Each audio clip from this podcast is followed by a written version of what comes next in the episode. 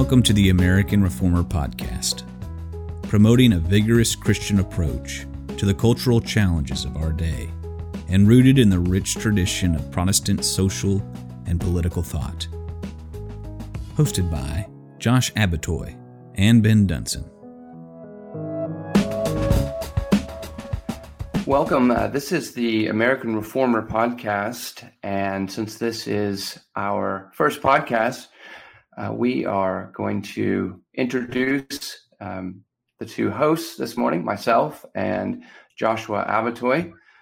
Uh, Josh is the executive director of American Reformer, so I wanted to give him a chance to introduce himself and, and tell us a little bit about his background. Thanks, Ben. Uh, good morning to the audience. Uh, I joined American Reformer a little bit over a year ago from a career in law and private equity. Um, you know, I was uh, frankly had my head down at a desk, uh, working long hours, uh, making good money, and watching our country fall apart, um, watching uh, churches across the country struggling with the challenges that we have in our current cultural environment. And I, um, I felt compelled to to join something that was uh, join an organization that was devoted to uh, turning the tide. Uh, became aware of American Reformers' work uh, in the fall of 21. Got synced up with uh, uh, some of the co-founders and and you Ben, and one thing led to another. And in October of 21, found myself found myself working at American Reformer. Um, unlike you, I'm not uh, not not as academically uh, trained or inclined, although I've been a long time amateur enjoyer of theology, especially public theology, um, and uh, you know, but uh, but we do a, we do a lot of stuff, and I'm as an executive director, I'm uh, you know. Uh, helping to do fundraising, helping with strategic direction and uh, events and things like that. Um, but then most crucially, I run uh, a reform initiative, which I can talk to a bit perhaps down the line. Yeah, and you uh, and you had a, uh, an academic uh, trajectory that you um, were pursuing as well before uh, before law school, right? Uh, so, so it's not completely outside your your background. Fair, fair. I'm a I'm a recovering academic. I, I was in a PhD program and just just wrapped it up after I got my master's and uh, went to the dark side to go to law school instead. So yeah, I, I got a master's in uh, medieval and Byzantine studies from uh, Catholic University in DC. Yeah, well, that's yeah. uh, that's that's fun stuff in itself. Yep. Um, so law school uh, is still the, the life of the mind um, uh, as well. So yeah, it's you, uh, but actually get to be a bit more uh, active uh, in, in, life as well.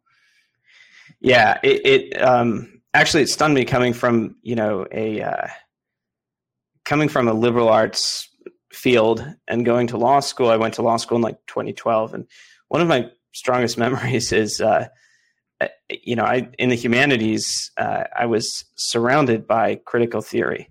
It was really the predominant theoretical approach that most of the younger scholars used in my field, and you know, um, what you'd hear when you went to a, a conference in your academic space. And uh, still remember to this day in 2012, you know, at Harvard Law School, so not a conservative institution, but um, you know, I had uh, I had classmates using critical theory from the floor of the classroom, and the professors who were, you know, lefties would would shut it down and you know say things like essentially. Um, this is you know this profession is law and in this profession we have to proceed as if reasons matter we have to proceed as if language means something and actually has a referent if we don't have that assumption, our profession falls apart. And I remember just being incredibly, incredibly refreshed with that observation and sort of thinking, wow, you know, here, here I found a discipline. Uh, surely, you know, here I found a discipline that can't uh, go woke or be entirely corrupted. And so that was just 10 years ago, right? Yeah. Yeah. Wow. It's amazing how much has changed since then. Uh, yeah, uh, those those people, I guess, are still on some faculties, but they're they're either silent or uh, have been pushed down or retired probably at this point. Yeah, in many cases, or you know, or acquiesced to the. Yeah, uh, that's true. Acquiesced. Um, well, Ben, maybe you should uh, tell the audience a little bit about about yourself. Yeah, so I am a, a New Testament scholar by by training, um, and I'm a, a, Presbyterian minister in the uh, Presbyterian Church in America. I um, might be seem to be doing something a little bit outside my my area, um, in that our focus is politics and culture and, and things like that. I have I've taught Bible and, and theology on the college and seminary level for a little over a decade. And I, I love doing that, but I also, like you, have become very concerned with uh, where things are heading in our country and um, kind of a, a, similar trajectory where I uh, began pursuing, uh, you know, uh, options to see you know, how I can do something about that, and um, also got in touch with uh, the, the founders of American Reformer, and one thing led to another, and um, started to pursue the idea of a journal. And there was always, from the beginning, there was always the idea that there would be a a written component to this, but that there would also be a component that was action oriented, which of course you are heading up, and uh, and those things needed to go hand in hand. So that's been something that's been really um, neat about this whole project is is trying at least not to simply talk and, and be theoretical, uh, but to to do something in in the real world. Um, so I I um, I transitioned into this role as editor. I still do a bit of teaching uh, on the side. I'm a visiting professor of New Testament at Greenville Presbyterian Theological Seminary. And so I, I still get to keep my hand in that, which I, I, I, appreciate. But my, my main job now is to oversee the, the journal for American Reformer. And that means um, getting writers and editing the journal and uh, kind of overseeing the the editorial tone of the journal, and and uh, that's been great experience over the the last year and a half or so.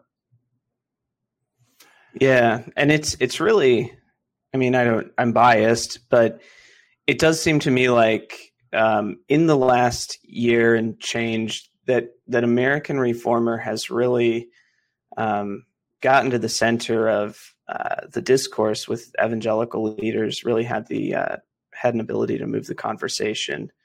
Um, I think of you know articles on topics like you know revisiting um, you know Tim Keller's cultural engagement models, right, or um, some articles reevaluating uh, the faithful presence model, um, evangelical embarrassment uh, there's been some really, or, or you know, uh, actually one of the big ones, "Stop Finding Your Identity in Christ."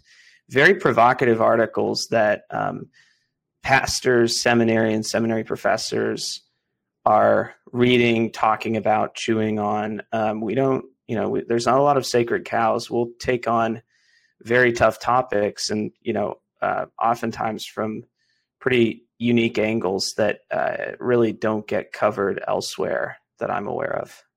Yeah, no, I think that's been right. Uh, we, have we've, uh, we've had some fun stirring things up over this last year, and uh, yeah. I guess it's a, I mean really it's a, a good kind of uh, transition into to asking you specifically, you know what what your your role is at American Reformer. You're the executive director, kind of getting into uh, that that activist side and, and how you've been heading that mm-hmm. up.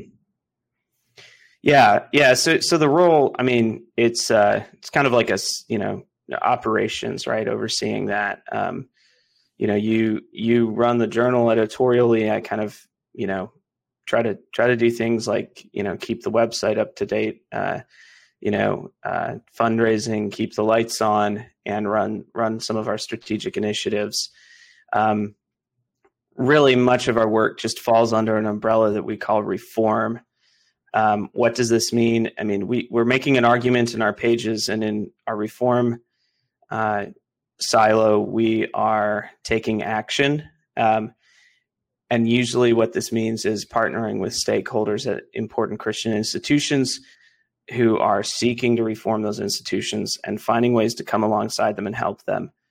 Um, this is a good in and of itself. Uh, faithful Christians need to learn how to uh, win institutional struggles, um, maintain mission fidelity. Uh, we just we need to get more savvy about institutions in general. What are they? How to use them? How to keep them? How to how to help them flourish? Um, so some of this work is, you know, uh, I mean, sometimes I talk to pastors who are, you know, working on very discrete issues. Maybe, um, you know, there's there's drift in their denomination or in their in their church group, and they're trying to figure out what to do and how to how to uh, how to push their their organization towards faithfulness. Um, that's on a more maybe a more activist side of things, but sometimes this work is very constructive, right? Um, sometimes I've you know had had the opportunity to go speak to boards or to um, you know individual directors of Christian institutions um, who are looking out at the world and just want want somebody who uh, want want to consult with an organization with people who uh, see a lot of this and talk to Christian leaders every day and have a finger on the pulse of uh, what other institutions are doing and what what would be prudent right now. Um, maybe it's even just you know responding to um, breaking news, responding to challenges that are in our current uh, that are just current hot topics in society.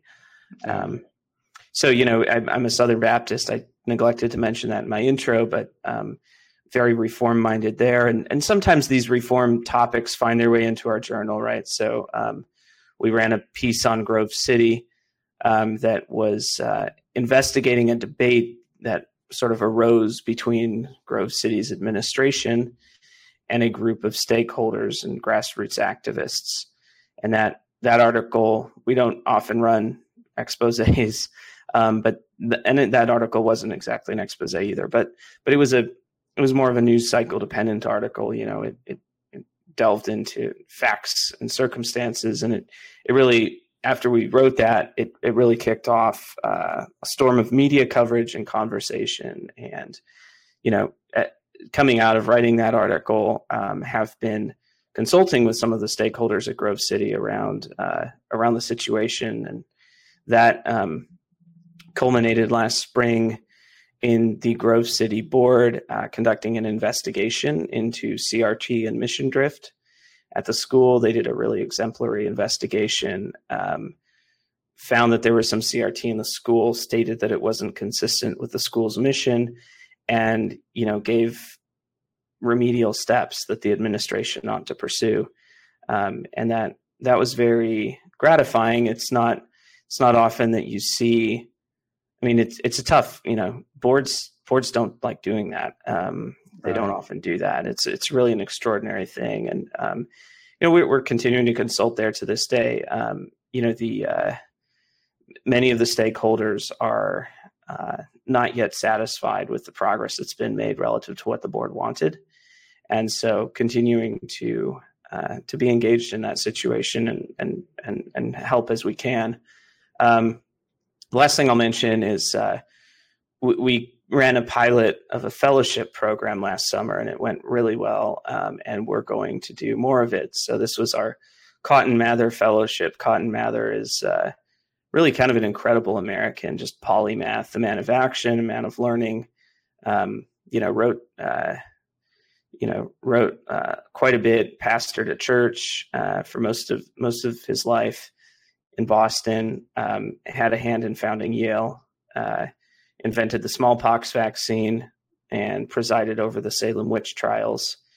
Um, we don't have Timon Cline on here, so we can't hash out whether that's uh, you know whether it's a pro or a con to be in the Salem witch trials, but uh, right or, or the, uh, the, we'll just the mention that for the sake of historical uh, comprehensiveness. But but yeah, this this this fellowship has been um, we we uh, we find uh, you know young Christian leaders. Uh, some are academic, and and some are uh, folks who who might pursue ministry.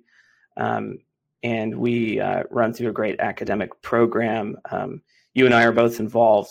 Colin Redemer uh, leads it, leads the curriculum, and just great, really talented young men who um, I think we're confident are going to go on to do really incredible work, and uh, and we have them, uh, you know, I, th- I think have an opportunity to shape their thinking about institutions, about politics and culture from the journal side.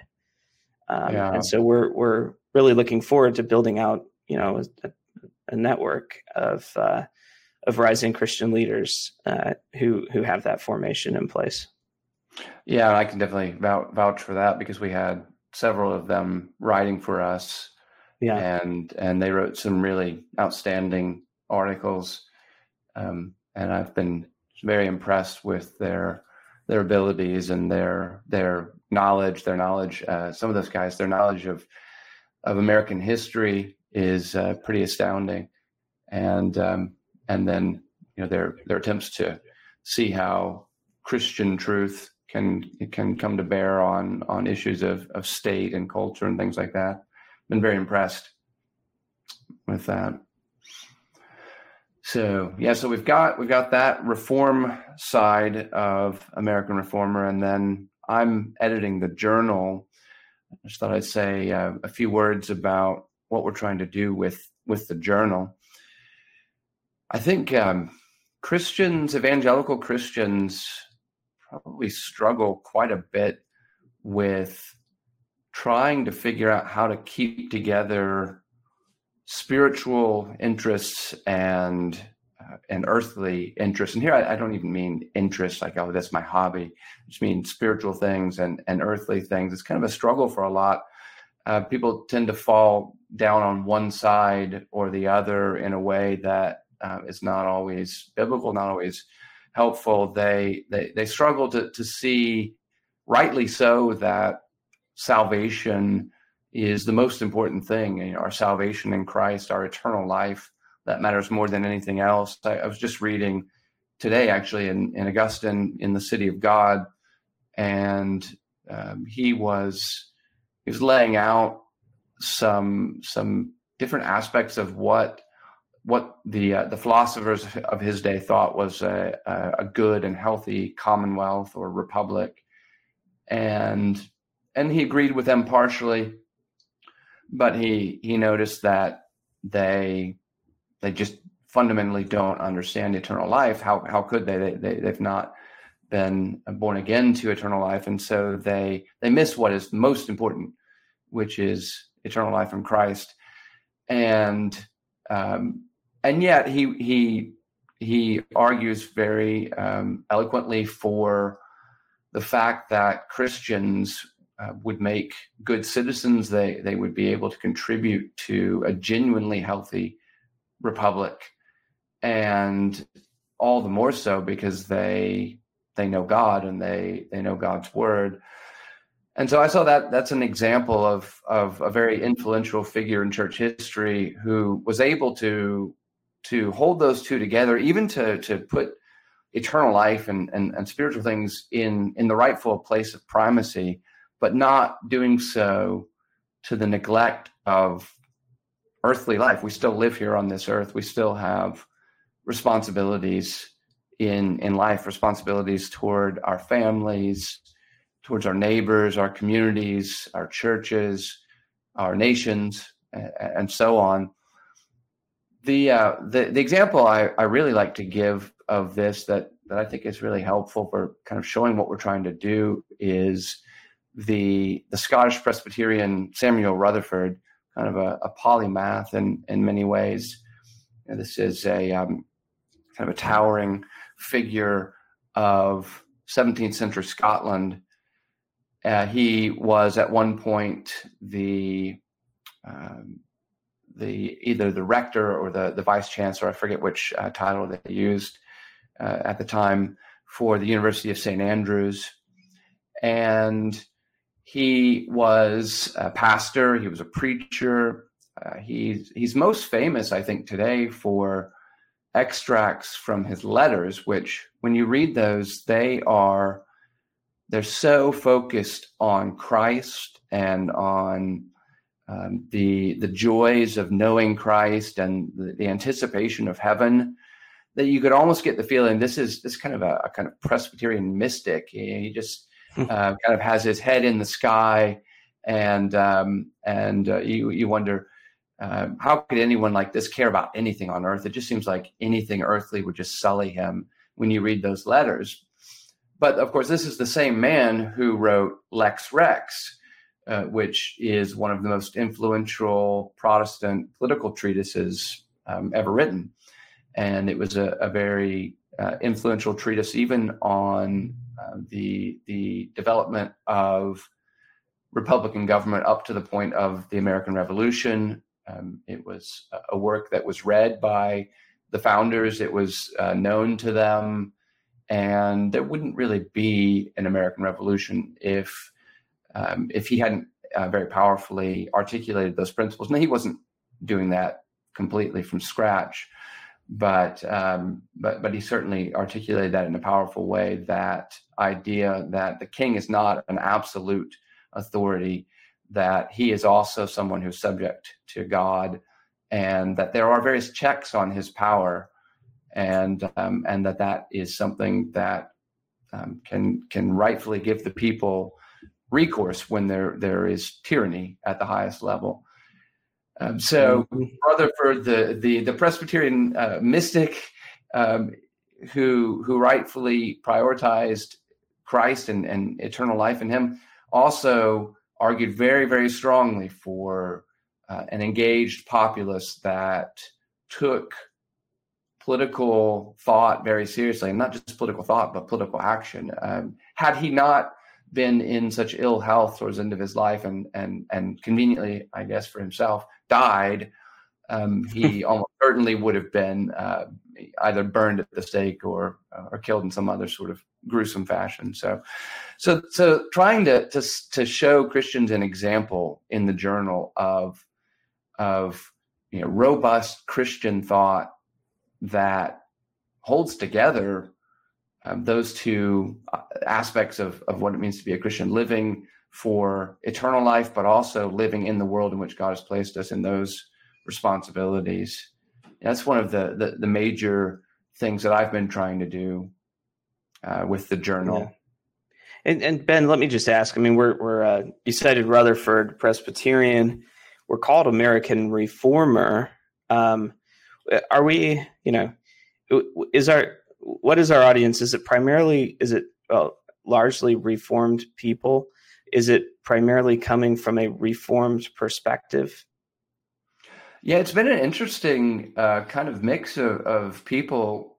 Uh, yeah, I, I, don't know that it actually is all uh, reformed people. certainly, uh, it's not because we've gotten some pretty uh, interesting engagement from from a pretty broad spectrum.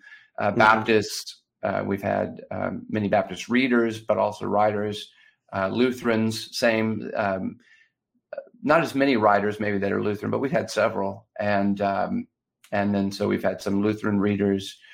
Um, we've had Presbyterian readers, Anglican uh, readers. So we've had a, a, pretty wide spectrum. I think there's even uh, the, the, the occasional Roman Catholic that's reading what we're writing mm-hmm. and uh, and engaging with it. Um, so that's uh, that's been. I think I saw fun. the other day. I think I saw that Gladden Pappin uh, uh, was engaging with uh, with an article by Timon Cline. Uh, so so sort of a Protestant, uh, a Catholic integralist.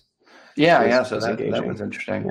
Yeah. Um, yeah, no, that's it's been it's been a pretty interesting assortment of of readers um, who are who are coming in. So I think uh, we're I, we're succeeding what we were set out to do, which was not specifically just to articulate reform theology, although um, certainly you know the kind of key doctrines of the Protestant Reformation. We're not going to be publishing things that try to subvert those, um, but um, but we do have a, a pretty wide audience, I think. Yeah, yeah. Yeah, and and and and, and something you you just brought up um, in some ways is a, is a good segue into uh, uh, another focus, which is, and we've mentioned this, but we're not just academic. Um, we're we're trying to straddle a few worlds, and and part of the way we do that is by having things that are written that are oriented toward action as well. You know, we we recognize that both are important. Ideas matter but ideas are worthless if they're not being implemented. But at the same time, if you're just trying to do things, if you just become like a complete and absolute pragmatist, then um, you, you, know you're likely to to go astray as mm-hmm. well. You know, you you've written a lot of really good stuff that um, is very much oriented towards action, and uh, and we've had other authors who've who've done similar things. Um, recent article on on transgenderism and, and a new law that mm. has taken effect in California uh, on um, uh, which, which, threatens to potentially allow um, minors to uh, chemically or physically be mutilated without their parents even knowing about it. Yeah. And uh, and and that article was arguing for Christians needing to wake up and, and figure out how to deal with that. Maybe even to the level of trying to figure out how to create something like a, an underground railroad to to get mm-hmm. these children out of harm's way. So so we've got a lot of writers who recognize we've got to we've got to deal with with um, with action as well. And I actually came across another quote in Augustine City of God that I think just really perfectly captures this. Uh, this is um, something he says in, in book 19, in, in chapter 19. He says, No man has a right to lead such a life of contemplation as to forget in his own ease the service due to his neighbor. Nor has any man a right to be so immersed in active life as to neglect the contemplation of God. I thought that was a, just a really oh, that's good. succinct way to put it, um, and and that really captures what we're trying to do at American Reformer is is contemplation of the things of God and, and what God says about life in this world, but also action, service towards our neighbor, and and so on.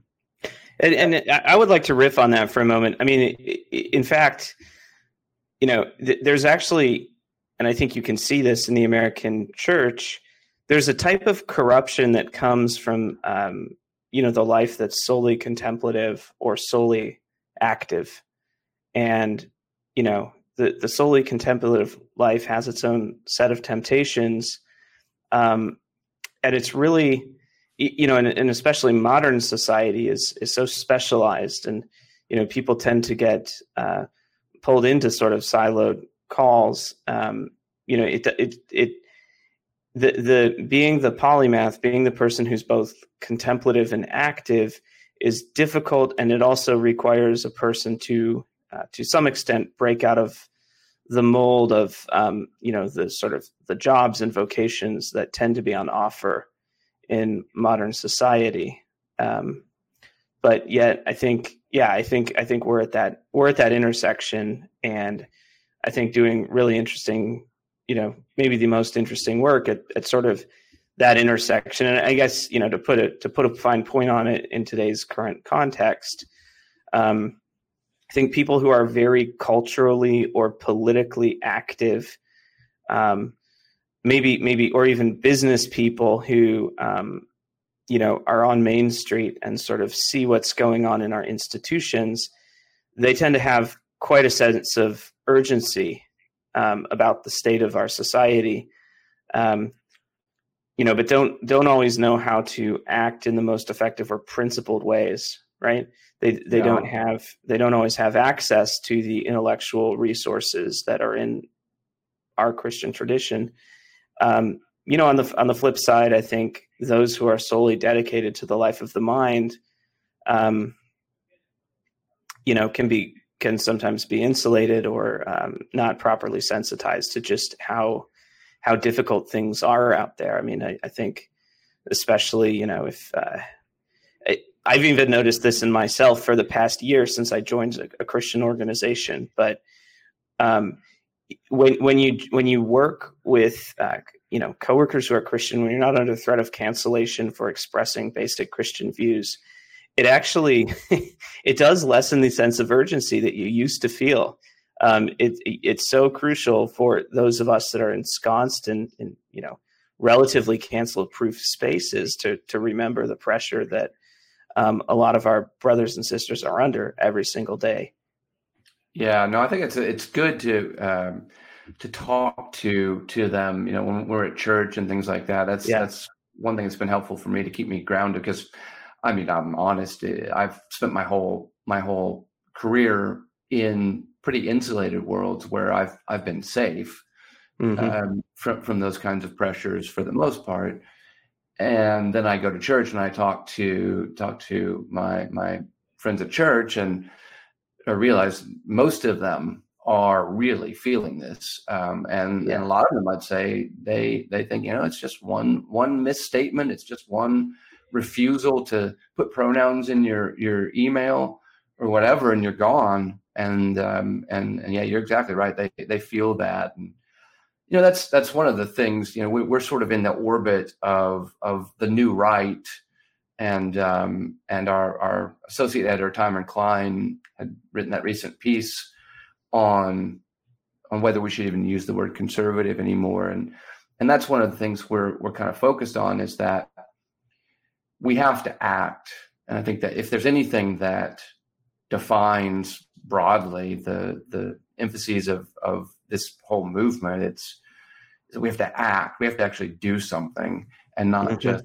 not just wring our hands and not just talk but we actually have to to do something and some of that's going to make for some discomfort because um, actually acting rather than talking means that there are going to be consequences in the real world, um, and um, and that can be unpleasant sometimes.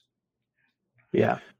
So yeah, yeah, and and and the um yeah, and the action. I mean, we're we're I guess in con in in distinction from from uh, a lot of other good Christian resources out there, um, we are we're an expressly Christian institution, but a lot of the action that we're we're seeking is is informing action in the temporal world, right? I mean, it's not, mm-hmm. you know, we're not primarily about.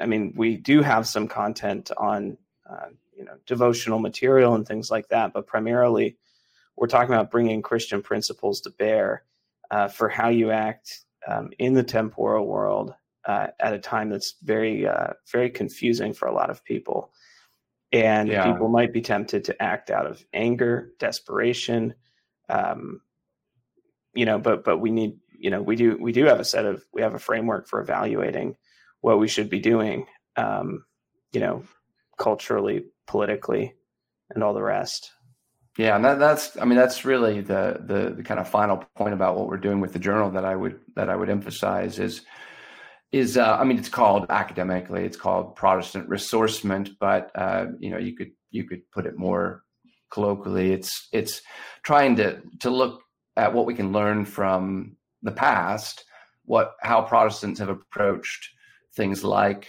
uh, the state and uh, state power and the relationship between church and state and all of these different things. And, and of course, we wouldn't be uh, we wouldn't exclude um, Christianity prior to the Reformation, but we do we do focus on how it's been developed in in uh, Protestantism, and, and, we're looking. You know, we're not looking to to kind of nostalgically uh, go back to a, a, lost age and exactly reproduce all of the forms that that might have existed in, say, um, a, a, Protestant city state in in the 16th century or, or something like that. It's mm-hmm. more that we're we're trying to look for insights, kinds of things that that they saw that might be missed today, might be even kind of foreign to our thinking today, but could be really important, could even be really helpful. Uh, you know, example that comes to mind for me is I think for so many people, and Christians included, this kind of radical secularism that we've had in America increasingly since the, the 40s and 50s, the 60s. Um, it, it seems self-evident. It seems like it's just uh, built into the fabric of the universe. And uh, I, I, think Timon is right that we should call this public atheism um, it, rather than secularism. It's uh, mm-hmm. it's a kind of it's kind of a state mandated stance of basic atheism that you have to assume that and everything else is is out of bounds. And I think a lot of Christians, a lot of evangelical Christians, have imbibed that that way of thinking. And one of the things we're trying to do is is we can take them back to these older Protestant writers without having to, to try to reproduce everything that they that they might have done politically in their day. We could show them, no, well, this isn't actually self-evident. Um, this this isn't um, something that is just built into the fabric of the universe. Christians didn't think this way in the past, and uh, and that um, we we can learn something from them. You know, in the past, uh, Protestants would have argued for established churches. You, you, don't even necessarily have to go that far. Maybe that's legitimate.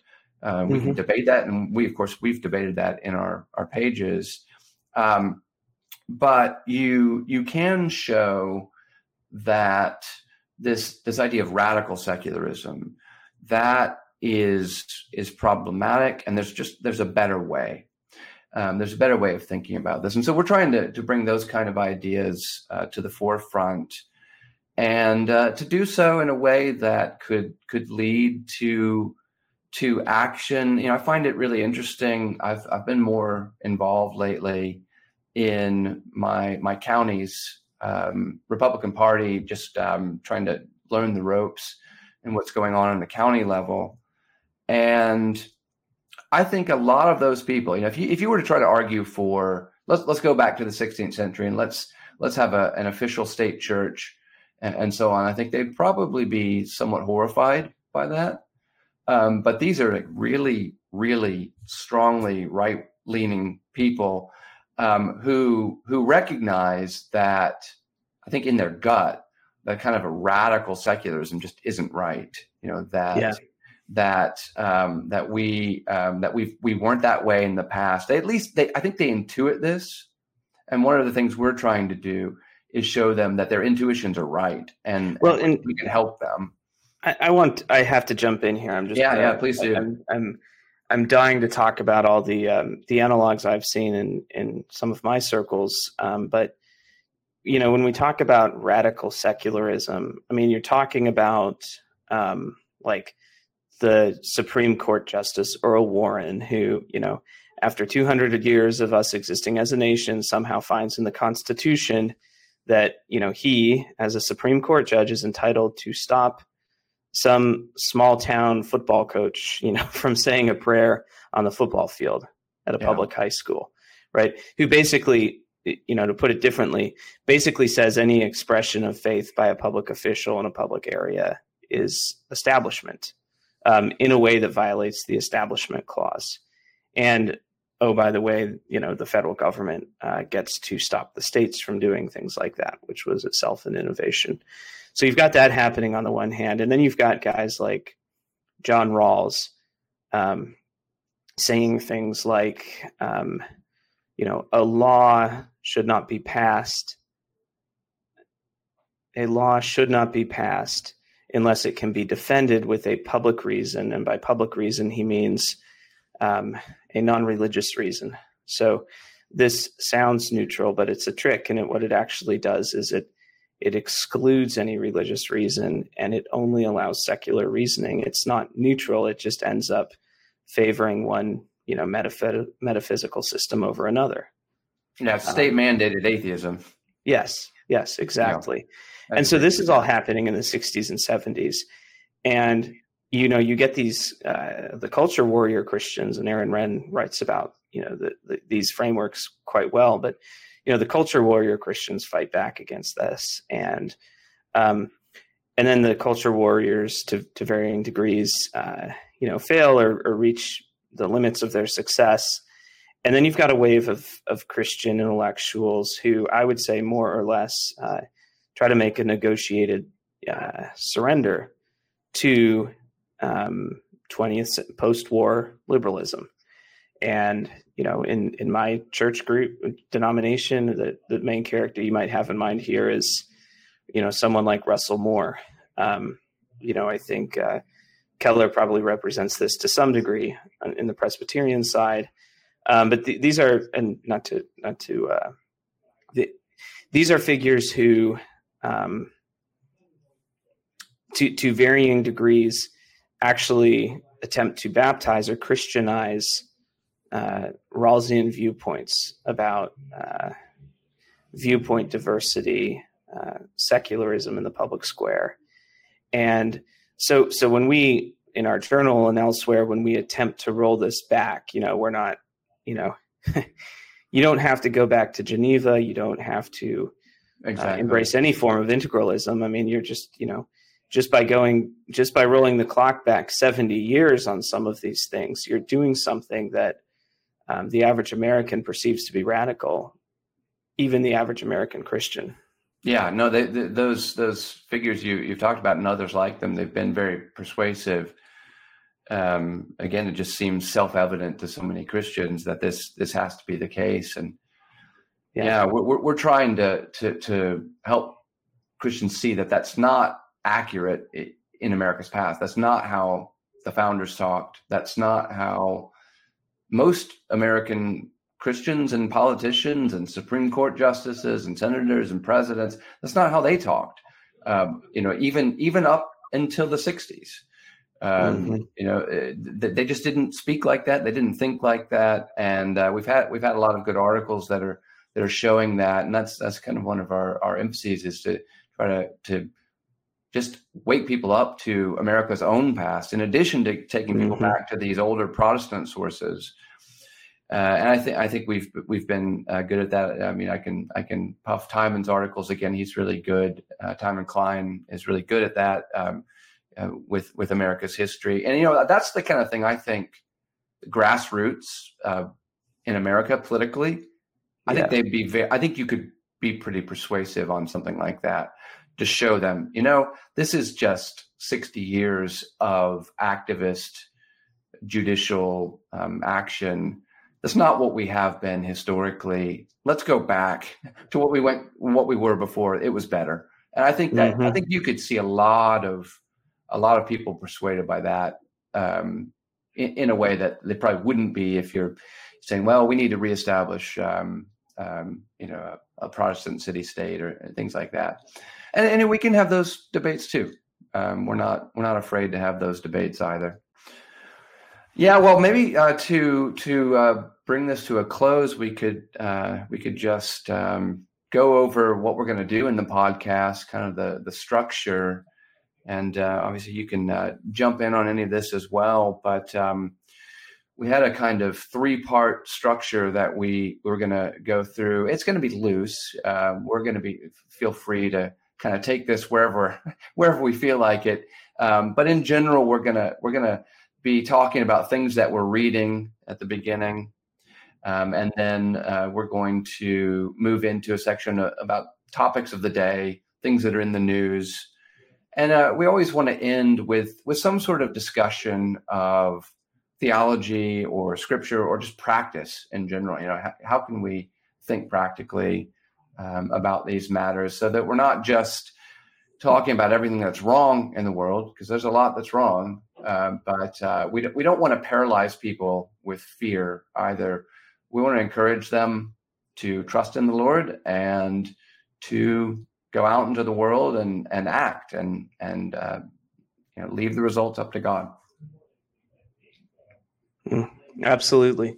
Um, and it, are we are we going to skip a uh, a sectarian's violence section. I thought we were going to have sectarian violence. Yeah, yeah. Well, so so that, that, that, I guess that's my, my my nicer way of saying uh, that at the end was theology and practice. Yes. Yeah, no, no. Yes. We uh, we talked about um, because uh, uh, Josh is a, a, Baptist and I'm a Presbyterian, and so uh, we, we we will also uh, occasionally duke it out and and bring some friends in from from other um, other Protestant perspectives and and, others and and duke it out with them too. You know, one of the things we want to do on this is um, show that we can have a kind of manly debate and uh, and really go after each other and not be so hypersensitive and scandalized by really vigorous debate.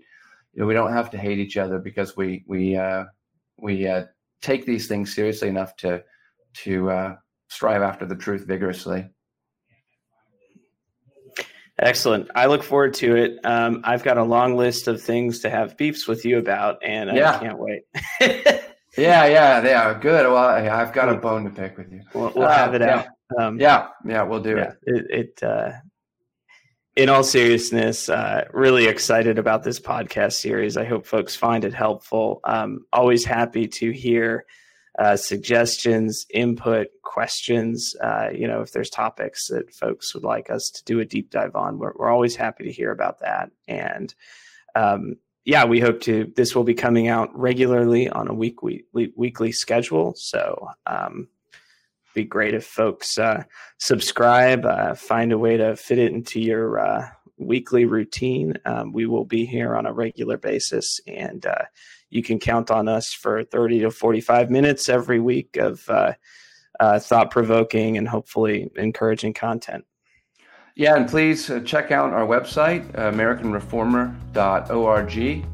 You can also follow us on Twitter. Our handle is AMReformer um, at Twitter, and then we're also on Facebook. You can follow us there. Uh, we look forward to having you tune in every week. And uh, until next time, uh, we will see you all later.